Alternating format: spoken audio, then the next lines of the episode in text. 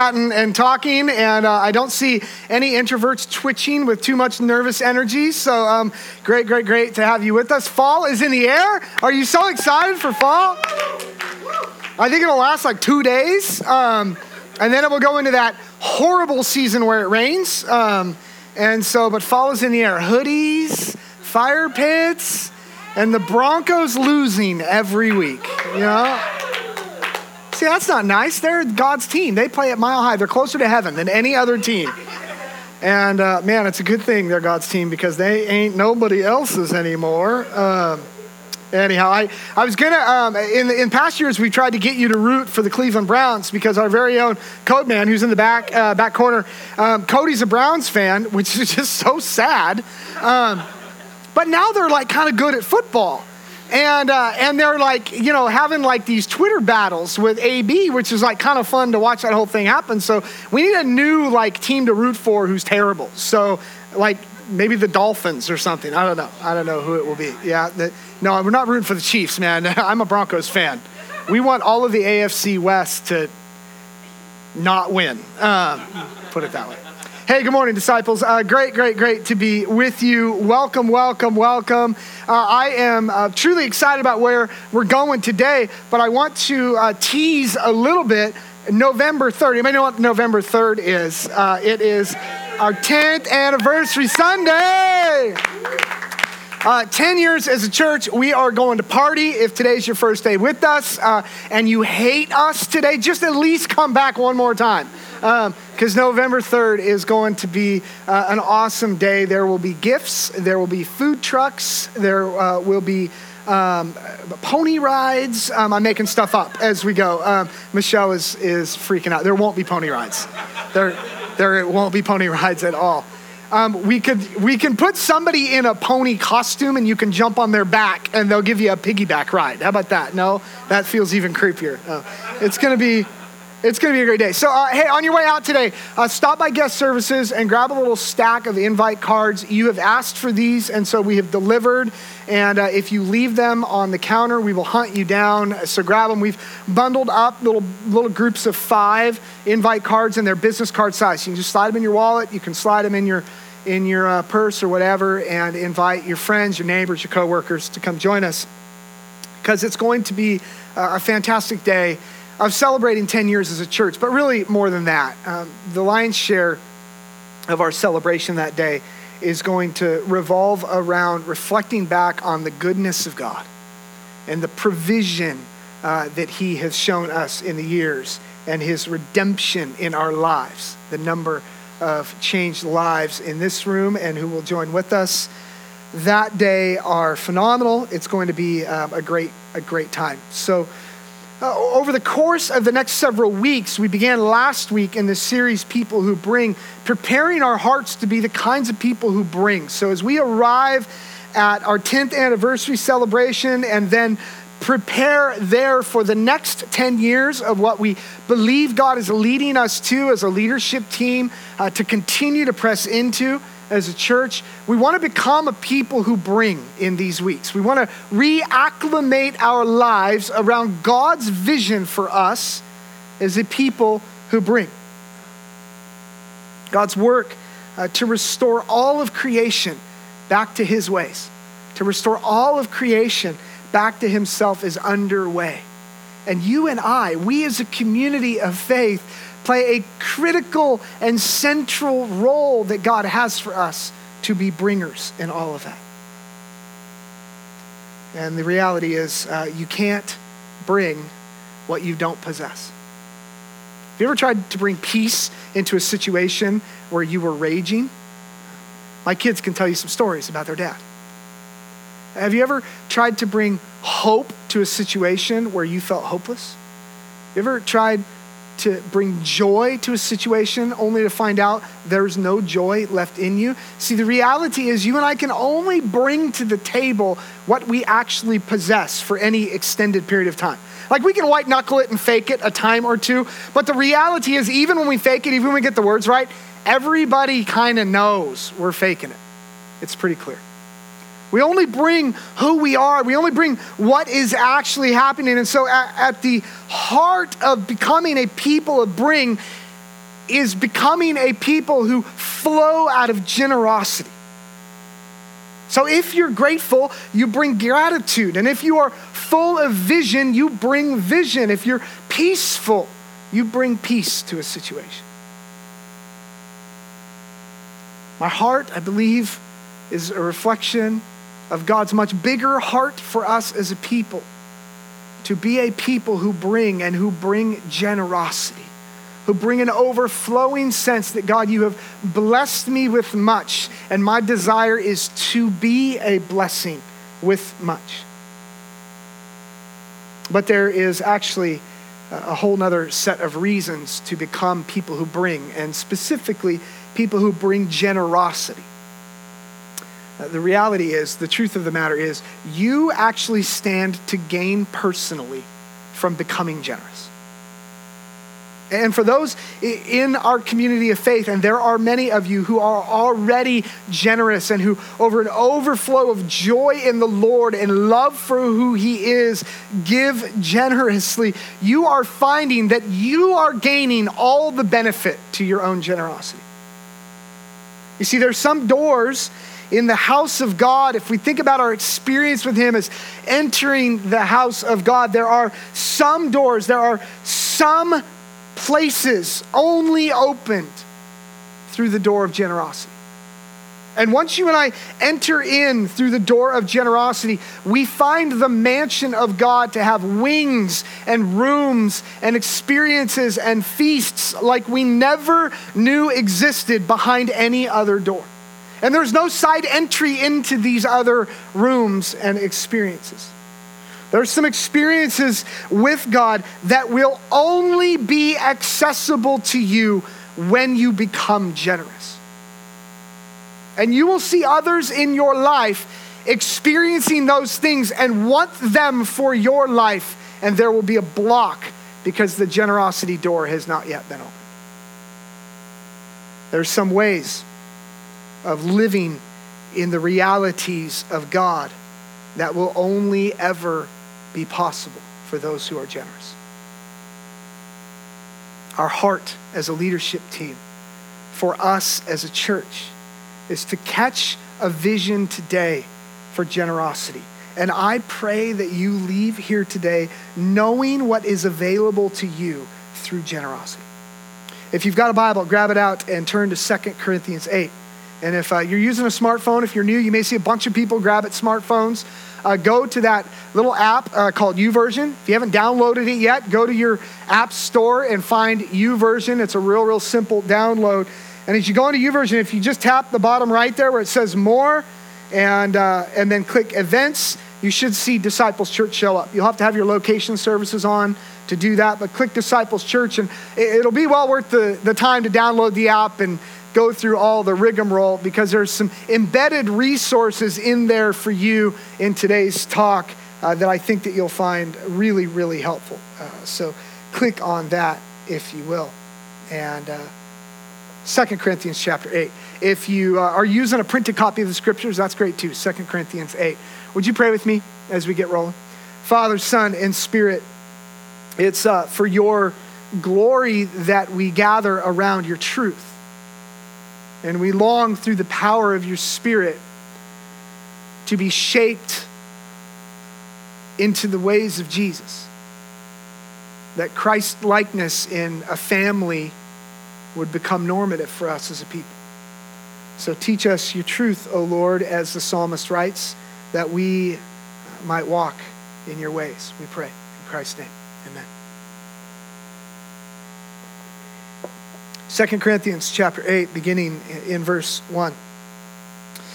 This is uh, the Apostle Paul writing to the church in Corinth, and he says, Now I, want you to know, dear brothers and sisters, what God, in his kindness, has done to the churches in Macedonia. They're being tested by many troubles, and they are very poor. Who uh, feels that pain, right? If you have teenagers, uh, if you have babies at home, you are poor, yeah, right? But they're also, end of verse 2, they're also filled with abundant joy, which has overflowed in rich generosity. If you're a highlighter or an underliner, grab that. Verse 3 For I can testify, they gave not only what they could afford, but far more. And they did it of their own free will. They begged us again and again for the privilege of sharing in the gift of the believers in Jerusalem. They even did more than we had hoped, for their first action was to give themselves to the Lord and to us, just as God wanted them to do. So we have urged Titus, who encouraged your giving in the first place, to return to you and to encourage you to finish this ministry of giving. Since you excel in so many ways in your faith, you're gifted speakers, your knowledge, your enthusiasm, and your love for us, I want you to excel also in this gracious act of giving. Now catch verse 8. If you're feeling the weight and you're feeling heavy, catch verse 8. I am not commanding you to do this, but I'm testing how genuine your love is by comparing it with the eagerness of other churches.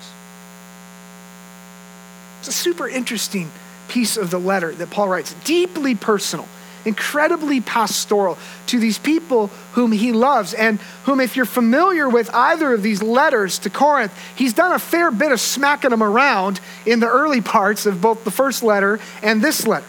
And now he arrives at this section where he says, Listen, there is a gift to be had in generosity. Finish what you've started, he says. For centuries, the religious laws around giving, around generosity, around what's often referred to as the tithe and offerings, it hung heavy around the necks of the people of God. They felt the requirements of all the different offerings, all the different expectations at festivals and gatherings. And they spent so much time measuring up and trying to figure out how, how little can I give and meet the requirement? How, how much ought I give? Is the best lamb really have to be the best lamb?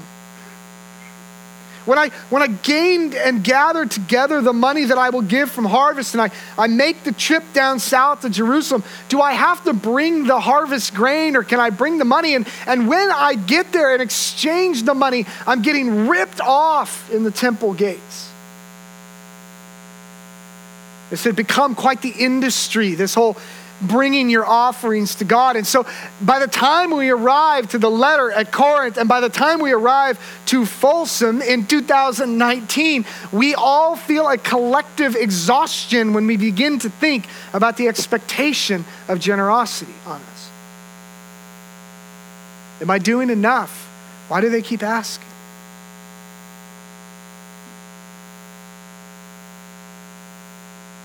But over the generations, it it got distorted, as I've mentioned. And so many confusions come up. And why should I have to give to that? I mean, it's going to be there whether I give or not. I give of my time, I give of my lovely presence. I serve in the nursery. Do you know how many screaming kids there are in there right now? There's like 12 we should give them a gift, you know? God speaks through the prophet Malachi in chapter 3, this incredibly famous passage of text. The uh, Christian English translation says it this way Bring the whole tenth part to the storage house. They, they were working in tithes, in tenths back then. Bring the whole tenth part into the storage house so there might be food in my house. This is God speaking to his people. Please get this. Test me in this, says the Lord of the heavenly forces. I love that he groups that. Lord of heavenly forces, like as, as if he's not powerful enough, as if we haven't got through to us the power of God. Let's be sure that when we say we're going to test God in finances, remember, He's the Lord of heavenly forces. He's like Charles in Charge's boss. Test me in this, he says. See whether I do not open the windows of heavens for you and empty out a blessing until there is enough. It's best I can recollect. It's the only time in all of Scripture God says, Test me in this. Test me. See if I won't be faithful to you. See if I won't pour out rich blessing on you. So, Paul is starting this conversation around generosity in a, in a, very different place than what culture was used to. They were used to guilt and shame and meet the expectation and do what you're supposed to. And, and Paul enters the conversation through a side door and says, Listen, there, there is only for you to gain in this. You're not working to earn God's approval with your gifts. You're, actually giving out of the overflow of joy, out of the overflow of the love that God has shown you. That's how Paul challenges us to give.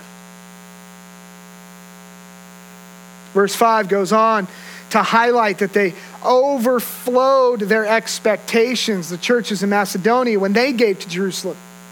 Because their first action was to give themselves to God, and get this, to us, he says.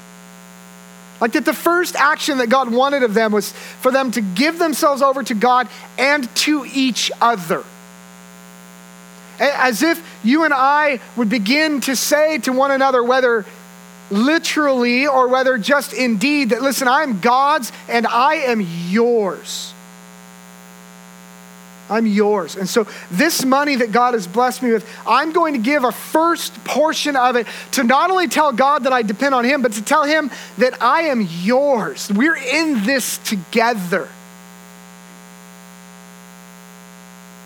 And then, this final line of verse 7, he says, I want you to excel also in this gracious act of giving incredibly relational letter. And as Paul thought of the churches in Macedonia and their overflowing joy in this ministry of giving, he wants this for his friends in Corinth. There was a joy that could only be experienced through generosity. And Paul's advantage was that he got to get around a lot and see a lot of other areas and churches and say, listen, that joy that's being had up in that northern territory of Macedonia, I want that for you, Corinth. They're, they're broke and yet they're so generous and they're, it's coming out of joy. I want you to have that joy. I would venture the argument that in most cases, if you're a couple, if you're a single, it's a little different, but if you're a couple, the one who's responsible for writing the check or going online and doing the giving or from whose check you are giving is probably the one who's experiencing more joy in their life with God. Simply because they're the one who's being generous. And the one who's not, who's not giving, is lacking a measure of joy in their life. This is one of those promises. God says, Test me in this so that I can pour out my blessing on you. Picture your life individually and our life collectively. Picture our lives with God as a giant mansion, as I mentioned earlier. But not like one of those like creepy, spooky ones, like a really happy one. Okay, so like a little less Tim Burton or Sherlock Holmes and a little more Downton Abbey. Okay, think of Downton Abbey kind of mansion, right? Unless you're into Sherlock Holmes and that motivates you, then great, whatever. Picture this giant mansion as this analogy for our life with God. There are many rooms to explore. But if you're like me and you step into a giant mansion and you begin to find your way around, you get lost quickly. And if you were to live in that mansion for any period of time, probably most of us would end up zeroing in on a few specific rooms and places we would hang out. Maybe if your house isn't even very large, that's even true of you. Uh, if you're a teenager, like uh, we wonder, teenagers, do you ever come out of your bedroom? Will, will it ever happen? If there was a fridge and a sink in there, would we actually ever see you, right? I joked with my kids that some, someday I'm going to turn off the breakers of power in their bedrooms so they can't charge their stupid iPhones. And then I'll actually see them out in the living room because they'll have to come out to, you know, plug in their phones. But picture this mansion, and, and this is your life with God, and, and there's all these rooms and all these wings to be explored.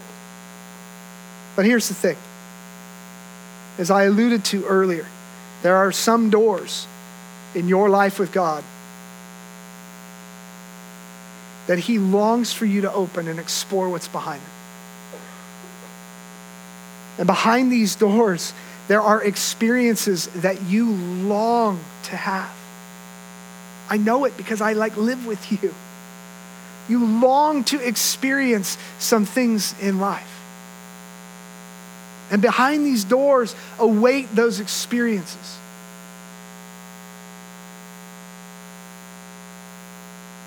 But the door that opens all of, well, at least many of these, and we're going to look at three of them today. The door that opens those is first fruits giving. The scriptures are so clear. And over and over and over again, the examples of God's people, of the widow's mite who came and left her last coin. That there was a joy in the presence of Jesus that others looked at and went, What in the world? The woman who pours the perfume over Jesus' feet has some sort of experience with Jesus that no one else can even understand. Even his disciples were like, What has she done? She's wasting money. And Jesus is like, Hey, you leave her alone. She's experiencing of me something that is only experienced through the act of ridiculous generosity. People fully engaged in first fruits giving experience a few things and, and frankly, uh, the scriptures support this, but I'm telling you, I, I only know this because I've lived it with you. It's been 10 years, guys. Like, we're, we're not new anymore. We've been around 10 years. And some of you I've been running with for 10 years. Some of you for nine, and others for eight, and some for seven, and some for you, it's your first day, and you're like, gosh, honey, why did we come on the giving day? Golly, this is brutal. Well, you're going to at least get a little insight into who we are as a people. Some of you I've been running with a long time, and I have watched some things in you grow as you have leaned into generosity. And others of you, quite frankly, I have watched you stall out in your life with God because you have refused to break through and become a first fruits sacrificial giver. You'll give a couple bucks here and there.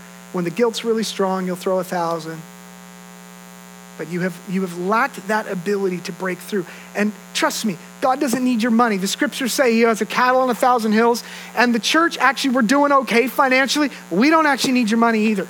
I mean, it's helpful, but we don't need it.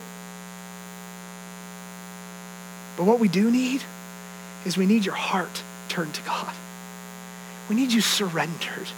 We need you in this with us, not holding back and watching the game people who are given to first fruits generosity, I see three things happen over and over and over again. First, uh, they experience new depths of gratitude for God's kindness. You want to experience new depths of gratitude for God? You, if you do a little inventory of your life and go, yeah, I'm really not as grateful a person as I could be or would like to be, I'm telling you, first fruits generosity will unlock that door to deeper gratitude. There's no two ways about it. Secondly, I find over and over and over again that those who are committed to first fruits giving experience a sharp increase of trust in God's provision.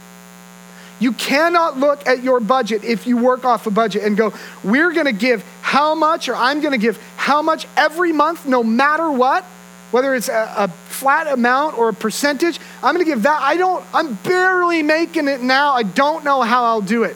I'm telling you, for those who step out in faith and do it every month, no matter what, I see a sharp increase of their trust in God's provision in their life. And I begin to hear people who once were incredibly consumeristic, terribly stingy, begin to say things like, I'm not even worried about it. God's got me. God will take care of this. God's going to provide this. I, am going to remain faithful in this. I, I believe in God. I believe that God will do. The third thing that I see, it's not the only And last thing, but it's the third thing I'll mention, is I, I see in people who are committed to first fruits a multiplying, enlarged personal vision for God's kingdom work. A, an enlarging vision for God's kingdom work. For the people in this community of faith who are first fruits givers, you are the people who have vision for God's church. And for those who are not giving, those are typically the people who have very little or no vision for God's kingdom work at all. They're like, oh, I should probably go to church. It's probably good. Doesn't mean you don't love Jesus. It doesn't mean you don't love our community of faith. It's not, a, it's not black, white. It's not binary. It's shades. But I'm telling you, if you want to see your vision for the kingdom of God in our city and in your life, become a first fruits giver, and your kingdom vision will enlarge drastically. Drastically, it will enlarge. I'm no Apostle Paul, but as you know, every one of our staff members at Disciples works a job outside and gets our livelihood elsewhere. And most of us take a very small stipend from the church as simply a thank you from you to help pay for gas. And that's about what it pays for for most of our staff. And so in my day job, I work with our denominational partner, the NAB, and I get to help churches advance their own ministry and I get to help lead the way in planting new churches all over North America. And so I get an opportunity to be with a lot of church leaders a lot of my week and a lot of my time. Uh, just this last week, I was on a phone call with a church leader of a church about our size uh, in a little tiny, tiny country town in Iowa. And I was asking him about what was going on, and he's excited about what's happening in their church. And for the sake of time, I won't go into a whole ton of details, but he told me a couple of years ago, his people got really serious about their generosity because they wanted to make a difference in their city. And in a church about our size, in two years' time, they have saved well over $50,000 for kingdom work. And he went to his board here recently as a pastor and said, Hey, I'd like to peel off. It sounds to me like they have hundreds of thousands in savings.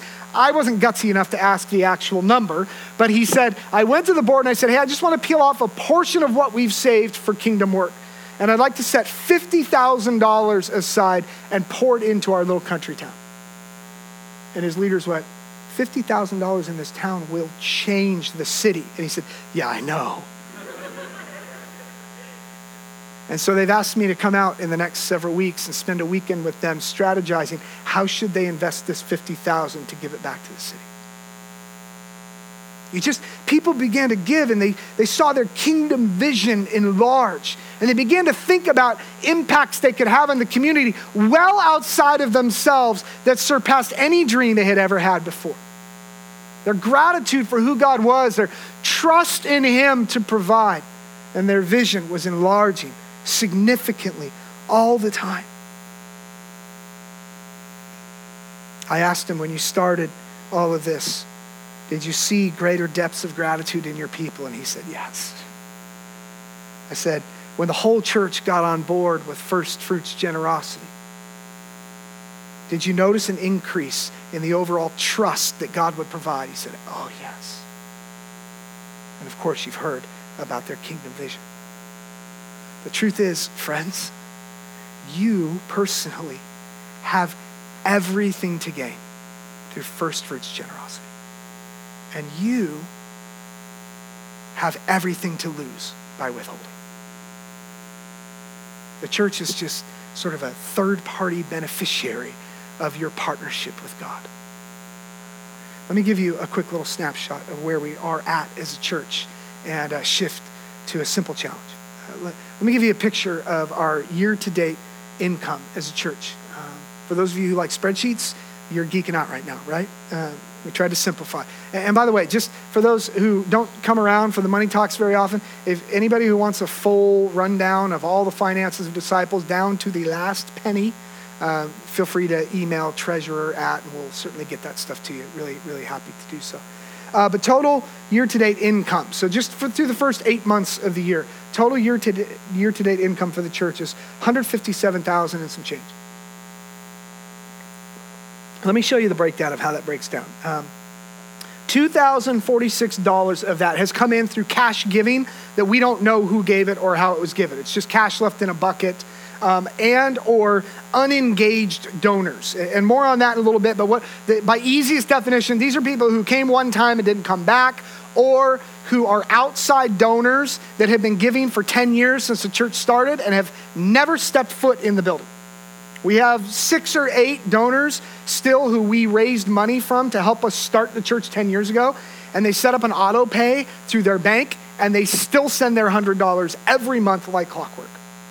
Um, it's unbelievable. I mean, it's crazy. And we send them a thank you note every year, a little bit sheepishly, like, uh, you might not know, but uh, you still give this money. It's like, should we say thank you? Will we wake the beast? We had one guy recently go, Yeah, I just, I never missed the money. Well, we had one family in our church, in the room today, who were accidentally giving double. The husband was giving 10% of all their income, the wife was giving 10% of all their income, and they didn't know the other one was doing it for months. And they went to rectify their budget. And they went, Oh, shoot, we're giving 20% of their income, guys. And they said to me in a meeting, yeah, so we just kept doing it. We figured, well, we don't miss it. We'll just keep doing it. Guys, that's radical generosity. Not by a family with a lot of money. I know them well. Not by a family who drives fancy cars or lives in a big house. These are regular people. Unbelievable stuff. So, uh, $2,000 from cash gifts or just unengaged donors who aren't, who aren't part of the family, is what I'm trying to say. Okay? Uh, we have 11,000 and some change that comes in from rental income. When people use our building, we ask them to make a little donation, and that's that money that comes in. Uh, kudos to our operations director, Michelle, which single handedly makes that happen. So thank you, Michelle. Uh, Guatemala income, the money that you have given as a church to support Guatemala just in the last eight months to either send people on the team, send eco-filtros, or just send money, uh, just shy of $13,000 given to Guatemala. Way to go. Way to go. Uh, n- now let's get into a, a couple groups. We try to do this really, really simply. So it's a little overly simplified, but really simply. There are 26 first fruits giving households in our church. Let me describe that as first fruits people who, in the eight months, have given at least six gifts to the church and who seem to do it in a pretty regular fashion. The amount of the gift matters zilch. So some of those people give $5 a month. I don't know if we actually have any $5, but we have some very, very small giving, and then some give lots. So this is not about how much. This is about a regular commitment. I'm going to give this money every time right off the top. 26 households who do that, they account for $123,000 in income to the church every year. 26 families. None of us are rich, y'all. None of us.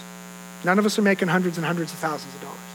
Uh, there's another group, 25 engaged households. Now, let me describe for you what I mean when I say engaged, and it's in your YouVersion notes as well. An engaged household in our church is somebody who checks two out of four boxes okay? The four boxes being Sunday morning regular engagement. So you're somebody who's here on a regular basis on Sundays.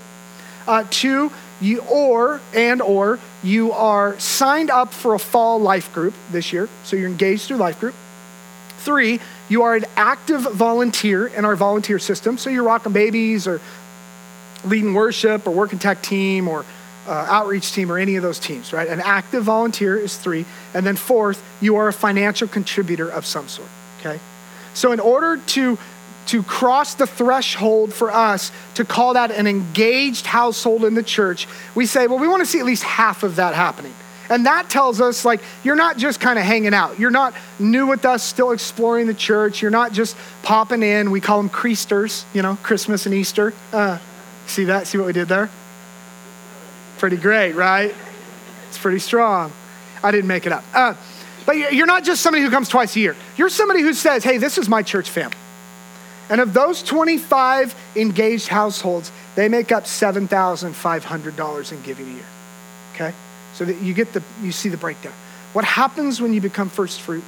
What happens when you don't? So we're not talking uh, about those of you brand new to disciples who are still exploring your involvement, who are still kicking the tires on this life with God. We're talking about those, uh, certainly not who have just visited once or twice. We're talking about us who consider this our family. And as we begin to consider uh, what might feel like a bit of a sobering truth for some and, and for others may feel really encouraging, I, I'm taken back to the words of Paul. Uh, look back at the text with me now, beginning in verse 8. Verse 8 I am not commanding you to do this. Meaning, this should not be done out of compulsion, out of guilt, out of shame, out of waving some stick. No, you, verse 9, you know the generous grace of our Lord Jesus Christ. Though he was rich, yet for your sakes he became poor, so that by his poverty he could make you rich. Here is my advice, Paul writes. It would be good for you to finish what you started a year ago. Last year, you were the first who wanted to give, and you were the first to begin doing it. Now you should finish what you started. Let the eagerness you showed in the beginning be matched now by your giving. Give in proportion to what you have. Whatever, whatever you give is acceptable if you give it eagerly. And give according to what you have, not according to what you don't have. We, we don't yet have the house we want, so we can't give. We, we don't yet have the car paid off, so we can't give. We, we don't yet have enough money saved for vacation, we can't give. We, we don't yet have Christmas paid for, yet we can't give. No, we give in proportion to what we have. Deuteronomy 16 gives you a beautiful insight in, into this picture as well. This is, this is a bit of a, at least a shrouded reference back to Deuteronomy 16. Verse 13. Of course, I don't mean your giving should make your life make life easy for others and hard for you. I only mean that there should be some equality. Right now you have plenty and you can help those who are in need. Later, they will have plenty and can share with you when you need it. In this way, things will be equal as the scriptures say. Those who gathered a lot had nothing left over. Funny how it is, right? Some of us who make the most money have the least in the bank. Those who gathered a lot had none left over. And yet, those who gathered only a little had enough. This is the principle of first fruits giving at work. So, as we march towards the 10th anniversary celebration and all that God has done and is doing and will still do in the life of Disciples Church, there are some key areas of ministry we are convinced God is calling us to crank up in the next 10 years. And while those ministries will indeed require funding, more importantly than the funding, those areas of ministry we believe God is calling us to will require that we are a deeply grateful people. It will require that we are a people that trust God's provision. It will require that we become a people who have an enlarged personal vision for the kingdom impact in our city. That is what will be required of us. The money will be secondary, third dairy, fourth dairy. It'll be way down the list of importance. But what God needs from us, what God is calling and inviting us to be is here's what I need. I believe God is saying, with all my heart, I believe this. He's going, I need a really grateful people in Folsom who really trust me and who have been captured by my vision for the kingdom in their city. I need that people. I need that people. I'm telling you guys, I've watched us for 10 years. And those people, those 26 families or 25 families in our church who are that people, have only gotten there through the door of generosity. There's no side door into gratitude to trust and to an enlarged vision for the kingdom. There's no side door. I believe that's the way this will happen for us as a people. We've come a long way as a church, and there are many rooms in God's mansion we have enjoyed and experienced, and that we will continue to experience. But there's some rooms for which God's whisper is beckoning us in deeper. And I don't want to be satisfied with where we are. I want us to be a people who answer his beckoning whisper to go deeper. Come and rest in the trust, God says, that he is ours and we are his. Come catch a vision for your personal role in the kingdom. These are rooms only entered through the door of first fruits, generosity. So I invite you in. I invite you to join me, and I invite you to join the other 25 families who have done that. Your leadership are with you in this. All 11 families in our leadership, all 11, pastors, elders, worship leaders, are in for this. We have banded together and said, we will lead the way in being first fruits. We invite you to join us for those who haven't yet. It will be the most inspiring ride of your life, and you will see God change you in ways that you will never want to go back. Lord Jesus, it's because of your goodness and your kindness that we're even willing to begin to explore how you might lead us afresh and anew, how you might take us to new places, how you might inspire us with a grander vision for our own lives that is resting in gratitude and billowing in trust for your provision enlarging through the vision for your kingdom work. Move in our midst, even in these moments, God. Call us out of our fear, call us out of our inability to take the next step and walk with us, Holy Spirit. Just this next simple step, we pray. In Christ's name. Amen. Amen. I want to invite the prayer team to join me throughout the room and uh, point out a few things as we kind of shift gears. Prayer team will be around to pray with you. Maybe this is an issue that you, you, there's a stronghold on your life that needs to break. Maybe there's just something else going on in life this week. You've got something happening and you just need prayer for, and that's great too. Come see somebody from the prayer team. They're up front, they're in back, they're, they're all over, just ready to pray with you. We've also have the giving station set up for you to go give your gifts this day. For those who are already first fruits givers, it's your opportunity to go to that station and pray over that gift as an act of worship. And whether you're giving it digitally online or texting it in or actually doing an envelope, I invite you to go to the station and let that be a spiritual act of worship.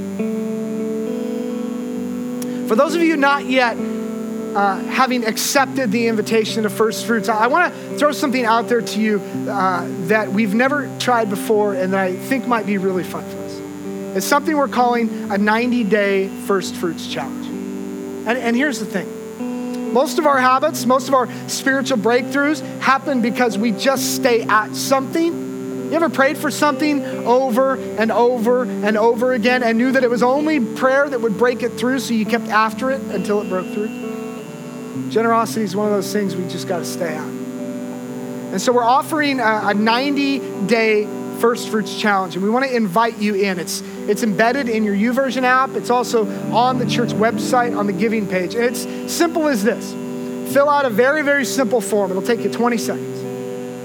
And if you feel God nudging you to make a commitment to some first fruits giving, fill out that form, hit submit and if after 90 days of giving your first fruits, you don't feel a depth of gratitude growing, if you don't feel your trust in God enlarging, if you don't feel a kingdom vision coming alive in your life, send us a quick note and we will send you every penny you gave in the last 90 days.